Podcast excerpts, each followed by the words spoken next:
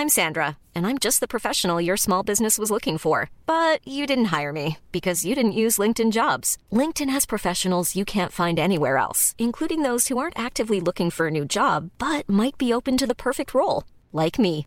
In a given month, over 70% of LinkedIn users don't visit other leading job sites. So if you're not looking on LinkedIn, you'll miss out on great candidates like Sandra. Start hiring professionals like a professional. Post your free job on linkedin.com/people today. This is Paige, the co-host of Giggly Squad, and I want to tell you about a company that I've been loving, Olive and June. Olive and June gives you everything that you need for a salon quality manicure in one box. And if you break it down, it really comes out to $2 a manicure, which is absolutely insane. It's also so easy to get salon worthy nails at home with Olive and June. The difference between how your nails used to look when you did them yourself and now with the Mani system is a complete game changer. The best thing about Olive and June too is it's a quick dry. Dries in about one minute, lasts for five days, and full coverage in up to one to two coats. Visit oliveandjune.com slash perfectmani20 for 20% off your first system. That's oliveandjune.com slash perfectmani20 for 20% off your first system system.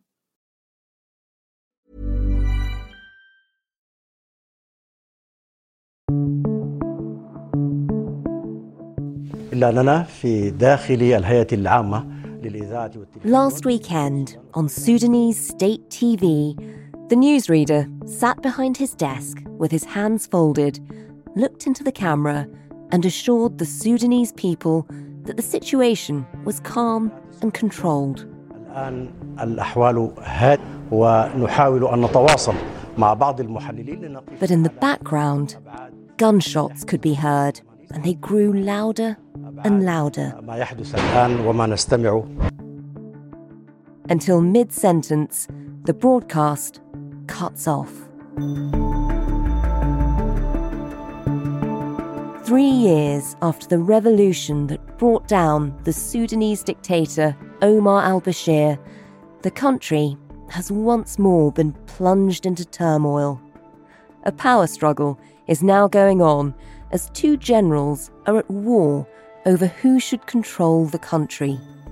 One is the head of the army and the de facto leader of Sudan, and the other, until recently, was his deputy, who controls a powerful paramilitary group of his own. And it's the people of Sudan who are now caught in the crossfire. medical supplies are running out, water and electricity supply are running out, the shooting over our heads. With fighter jets overhead and the sound of heavy bombardment ringing out across the capital, people are trapped in their homes as ordinary neighbourhoods have been turned into a war zone. You know, and oh, okay, I don't know if you can hear this, like some bombs Yeah. going off in the background. Okay, Today is the seventh day of fighting. Every attempt at a ceasefire has failed. Hundreds have died and thousands are injured, and those who can are fleeing. Japan is preparing to evacuate its nationals from Sudan.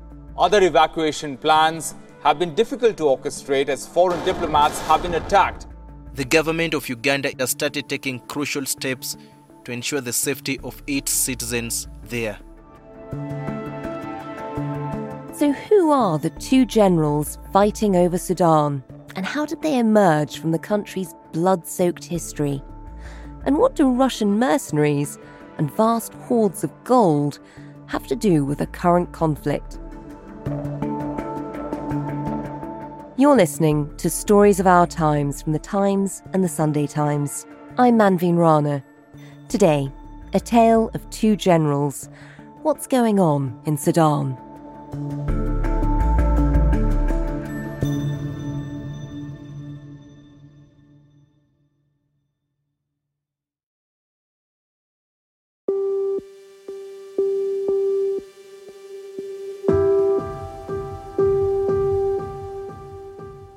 Think it was 8.30 in the morning, a friend of mine just texted, she's like, there's reports of brief clashes in an area next to a fresh fruits and vegetable market called the Central Market. Just be wary. That's all the message was. And then half an hour later, boom, literally, around us everywhere. We could just hear the bombardment and the the bullets flying. So it went from being a clash between a few troops to just being spread out all over the city within half an hour. My name is Dalia Muhammad Abdelmoniem. I'm a Sudanese citizen. I'm in Khartoum, Sudan. I'm a, a baker and I'm also a political commentator on Sudanese issues.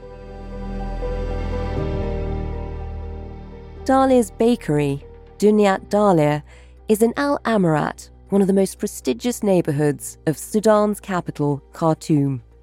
When we spoke to her, she was in the same neighborhood, trapped in her home because of the fighting.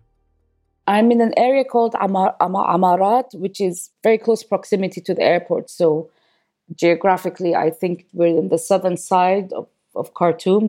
And it's the hub of the clashes because the, the airport is a, is a very strategic infrastructure to, to control, of course. And then at the same time, the militia has been establishing bases inside residential neighborhoods in the capital. And one of those neighborhoods is literally a five minute car drive from where I live. So from the start, we've been caught in the middle of it, and there's not much we can do. And what does that what does that mean for you? I mean, is there fighting outside now? Can can you leave? Can you no, can you leave we your home? can't. Even when they've had like three hours of safe passage, a, a ceasefire. Yeah, they had them for, for the past two days. We couldn't use it because they were continuously fighting. The safe passage was from 4 to 7 p.m. We're still fasting because it's Ramadan, and we break our fast around 6 o'clock. So we'd, we'd be getting ready to break our fast, and we can still hear the bombardment going on. So there was no safe passage for us. We couldn't go get supplies. There's been looting in our neighborhood, in our area of the supermarkets, the corner shops. Dalia, for you, what does that mean? I mean, do you have supplies? Do you have food? Do you have we do everything you need? We do. We're ra- we're trying to be smart and we're rationing our use of water, our use of food, because we don't know when next we'll be able to get anything. But at the same time, none of no one has no one is in the mood to eat anything. We barely break our fast. We drink water and that's it. Right now, we're just trying to keep our wits about us. We're just trying to be rational and logical so we don't get caught by surprise if anything does develop. And who who are you with? Uh, my my family, my mother, brother, his wife, my nephew and nieces. We're around ten people in the house. And if you can't leave to get more supplies, I mean, how many more days could you cope with so many people in a house? Uh, maybe five, six, maybe a week.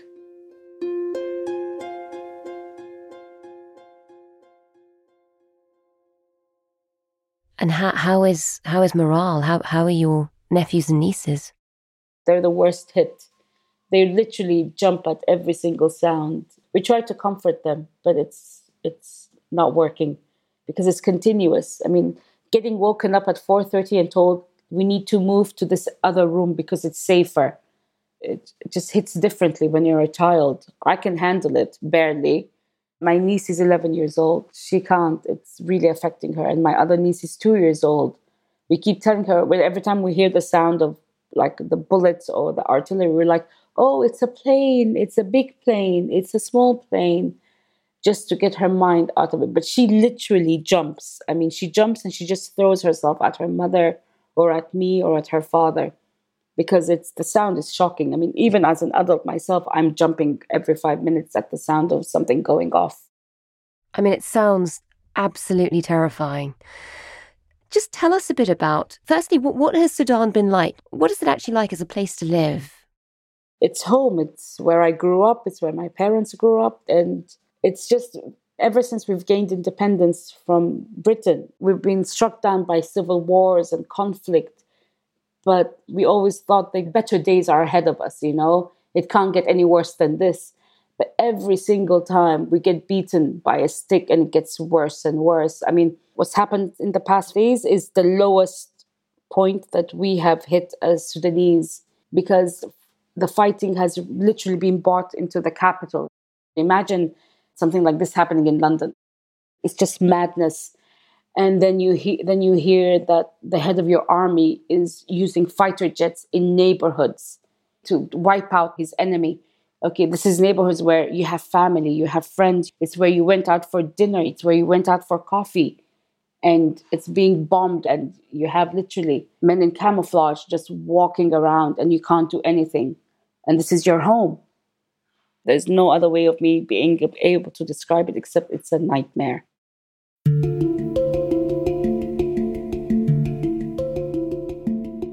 Us a sense of how we've got here. So, this is now a struggle. You've got the head of the army using fighter jets in ordinary neighborhoods in order to take down his enemy, who until recently was his deputy. These are two generals at war with each other in Khartoum. Just give us a sense of who these characters are. Tell us a little bit about them. Burhan is the head of the army. General Abdul Fattah al Burhan is head of the regular army, a career soldier from northern Sudan who rose the ranks. In 2019, he was sworn in as Sudan's interim leader. Hemeti is a warlord who's been embraced by a number of states in the region. General Mohammed Hamdan Dagalo, otherwise known as Hemeti, is commander of the so called Rapid Support Forces, which in turn emerged out of the notorious Janjaweed that fought in the Darfur Civil War.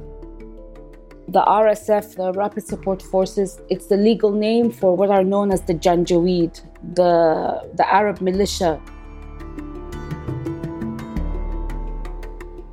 It's a paramilitary group hired by Omar al Bashir, the former president, to help him fight the rebels in Darfur.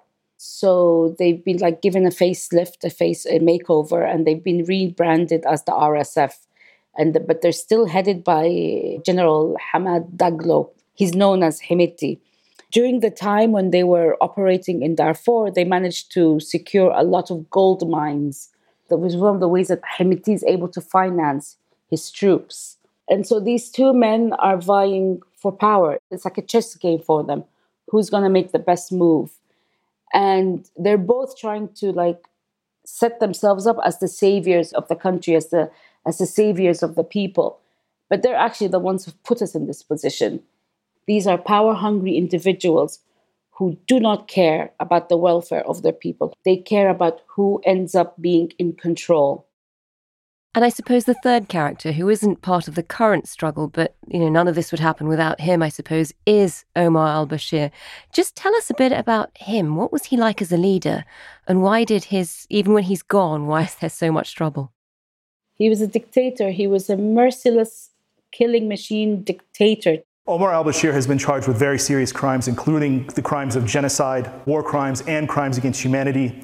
These are all related to the country's very, very abusive uh, counterinsurgency campaign in Darfur.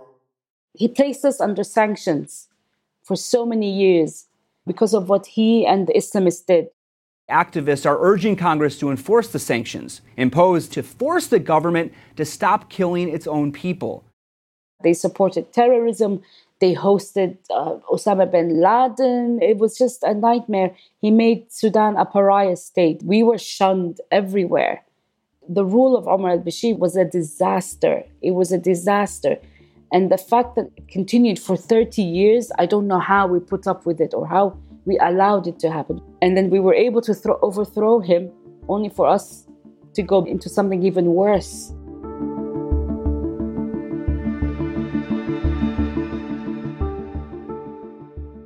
Dana, take us back to that moment because in, in 2019, when Omar al Bashir, after 30 years of dictatorial rule, 30 years of oppression, he was overthrown. And to be honest, a lot of the world was quite surprised by how it happened and how peaceably it seemed to happen. Just remind us what happened back then and what followed. The people took a stand. We didn't wait for the politicians. The people just realized enough is enough. In April of 2019, the 30 year reign of Sudan's Omar al Bashir came to an end. Like previous Sudanese leaders, he was finally toppled by the army, which sided with the people over the president. And it grew from being very small protests, like a handful of people, to seeing literally the whole country out protesting. And in a way, Omar al Bashir was the unifying factor because everyone was against him. It was after that, that's when the cracks began to appear because that's when partisan beliefs began to emerge, like from this party or that party. And it's where individual opportunists began to strike out, wanting to have a piece of the pie. So, having all come together to get rid of Omar al Bashir, you're stuck with working out who runs the country afterwards. And, and how do we get them all to work together in unison? Because before they all had one common enemy, which was Omar al Bashir, and now he's gone. And then no one ever thought, okay, what's going to happen afterwards? Because no one thought we could actually reach that point. And what? Why did the the military and the the militias end up being such a big part of of how the country was run? So RSF and the army, they've had like a, um, an uncomfortable alliance, but one that suited both their interests. So it suited their interests during the revolution. RSF joined with the military to overthrow long ruling autocratic leader Omar Hassan al Bashir in a coup. So they were able to like maneuver and get themselves seats at the table in terms of the civilian government. The Sudanese military has set up a transitional military council to rule the country for two years. Tens of thousands of protesters marched in celebration on the streets of Sudan as the news broke that al Bashir's authoritarian rule has ended. And then it, it suited their purposes when they decided to oust the civilian government. This was the second coup they'd carried out together. Two years ago, the two generals removed the civilian part of the joint military civilian government and took over themselves, promising that elections would eventually follow. They've been moved to establish a framework where the country could move towards uh, a civilian government. That was the agreement that they've been working on for the past few months. But the problem was these two men cannot be trusted. Tensions have been heightened across Sudan over recent weeks as a scheduled date for the transferal of power from military rule to civilian government expired, with no transferal taking place. There was also a breakdown in relations when it came to the time period for when the RSF can be merged into the army to become one unit. There's now a standoff between the RSF and the head of the army over the timetable for the change and then, of course, who will be in charge. Hemeti wanted 10 years, the army wanted two years as a time frame. And that was the breakdown. There was other reasons, but that was one of the biggest issues between the two.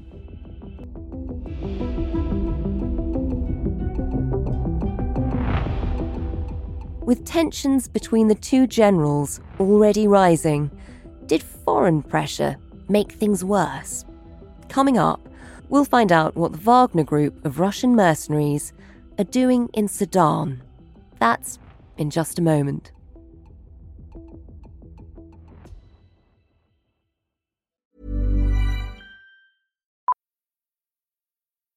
Millions of people have lost weight with personalized plans from Noom, like Evan, who can't stand salads and still lost 50 pounds. Salads, generally, for most people, are the easy button, right? For me, that wasn't an option. I never really was a salad guy. That's just not who I am. But Noom worked for me. Get your personalized plan today at Noom.com.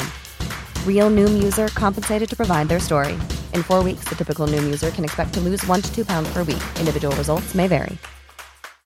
One size fits all seems like a good idea for clothes until you try them on. Same goes for healthcare. That's why United Healthcare offers flexible, budget friendly coverage for medical, vision, dental, and more. Learn more at uh1.com. It's that time of the year. Your vacation is coming up. You can already hear the beach waves, feel the warm breeze, relax, and think about work. You really, really want it all to work out while you're away. Monday.com gives you and the team that peace of mind. When all work is on one platform and everyone's in sync, things just flow wherever you are. Tap the banner to go to Monday.com.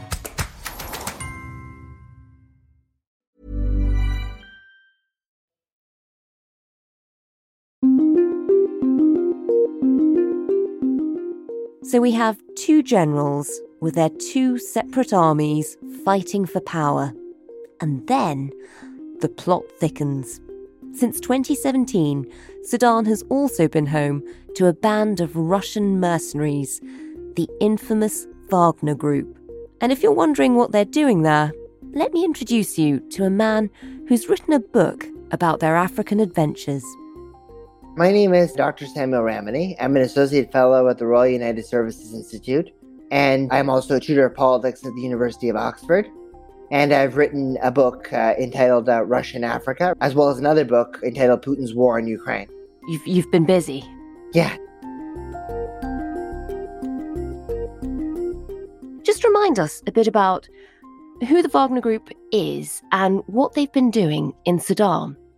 So, the Wagner Group, it's officially a private company that's uh, financed uh, by Yevgeny Prigozhin, uh, a Russian oligarch who's close to Vladimir Putin but unofficially it acts as an organ of the Russian uh, security apparatus. With respect to Sudan, the Wagner Group has had a presence there for some time.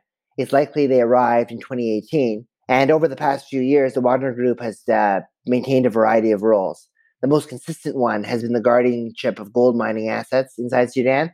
And some of those gold mining assets have enriched Hemeti, the head of the Rapid Support Forces who's involved in this current conflict, and also been uh, funneled through Dubai perhaps back into Russia itself to finance uh, war efforts in Ukraine.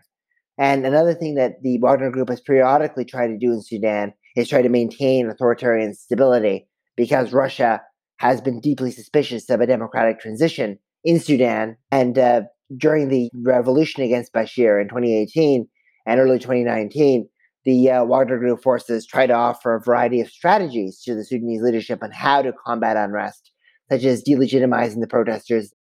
So, Samuel, essentially, Sudan is key to the Wagner Group because they're using the gold in order to help fund their efforts in Ukraine. You mentioned that in order to do that, they've been working very closely with Hemeti, one of the generals involved in this conflict. Just give us a sense of how close that relationship is. Linkages between Russia and Hemeti are relatively new.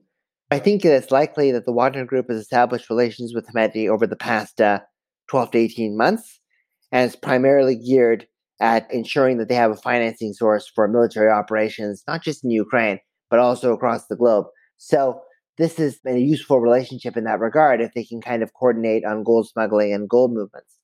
It's also important to keep in mind that Hemeti's uh, cooperation with Russia seems to extend well beyond just working with the Wagner Group uh, Hemeti was a visitor to Russia immediately before the invasion of Ukraine, where he supported Russia's recognition of the Donetsk and Luhansk People's Republics conditionally, and mm. also held discussions about everything from wheat shipments and economic investments to the Red Sea. General Mohammed Hamdan Dagalo Midi held a press conference. He said that the Russian naval base will be established in the city of Port Sudan in the Red Sea. And Samuel, how much do we think they've contributed to the current chaos? Have they had any role in in what's turning into uh, a civil war? There's been some speculation, obviously, that Wagner Group instructors have been uh, supporting him, but I would be very careful at uh, overestimating Russia's role. Russia's relationship with Sudan is is strategic. It's it's lasted for well over two decades. Because of that strategic interest, it uh, wants to balance all sides to make sure that it's uh, it's in touch with the winning party. And uh, I also think that because they have long term basing desires in the in the Red Sea, they have desire to keep control over these gold mines. And also, Sudan has been historically an important uh, purchaser of Russian defense equipment. They don't want a failed state. They don't want uh, a total state of anarchy or civil war that could disrupt those business deals and geopolitical opportunities. And obviously, Russia isn't the only country that has interests in Sudan. How much do you think the, the current civil war is about political ambition or actually about sort of a, almost a proxy war between some of these foreign interests? This conflict is uh, at heart local. Burhan and Hemeti, even though they were jointly power brokers, have never had a positive uh, relationship at all. And over the past year, we've seen them court other international patrons so Hemeti uh, visited Russia. Burhan made a subsequent visit to the UAE. So they are vying for rival international patrons, but that's because they're looking for external support. It's not necessarily a proxy war in the sense that external powers are just using Burhan and Hemeti as pawns. We may see some partiality from some external powers, one side or another. The Russians and the Emiratis for Hemeti, Egypt, Turkey likely for Burhan. But uh, most of the international players have, at least in their rhetoric, talked about de escalating this. So that's why I think the international dimension is important, but we shouldn't overblow it at the expense of what is really a local fight and a fight between two very power hungry and very uh, ruthless personalities.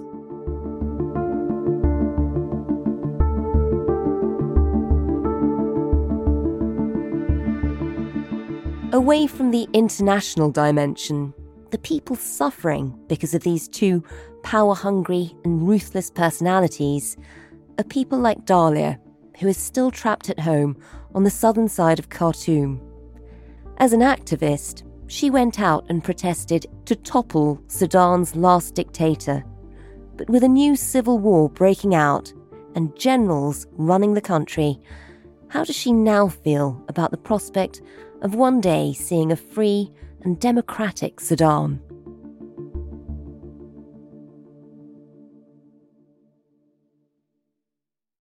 Um, at this moment right now, that's just a dream. But I think we've hit the nadir, the rock bottom of what we can hit as a nation, as a country, as people. What will you do? Will, will you will you stay there? Will you try and leave?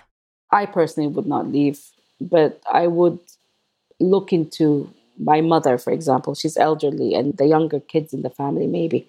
But I don't think I would leave. We can't leave when the going gets tough. And Dalia, I understand you used to run a bakery. Is that something you you think you'll be able to get back to anytime soon? I hope so.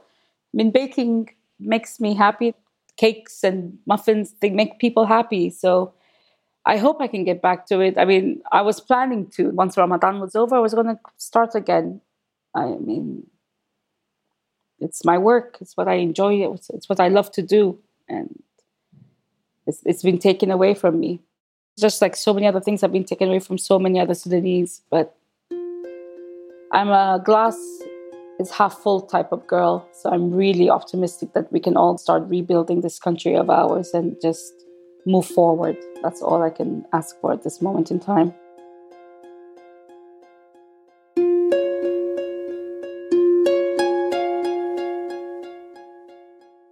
Since we spoke to Dalia, her house was hit in the bombardment. Luckily, no one was hurt, but it's so badly damaged that they're being forced to leave.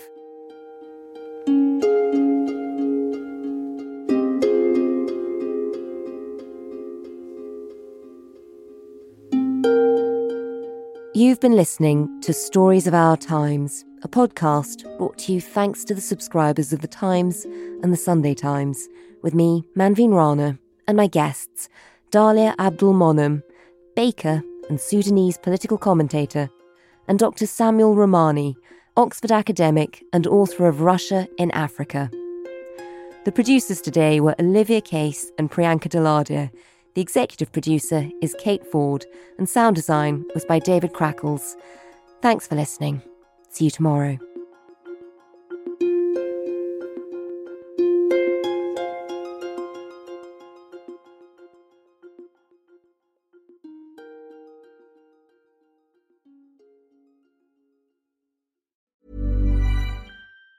Even on a budget, quality is non-negotiable. That's why Quince is the place to score high-end essentials at 50 to 80% less than similar brands. Get your hands on buttery soft cashmere sweaters from just 60 bucks, Italian leather jackets, and so much more. And the best part about Quince, they exclusively partner with factories committed to safe, ethical, and responsible manufacturing. Elevate your style without the elevated price tag with Quince. Go to quince.com slash upgrade for free shipping and 365-day returns.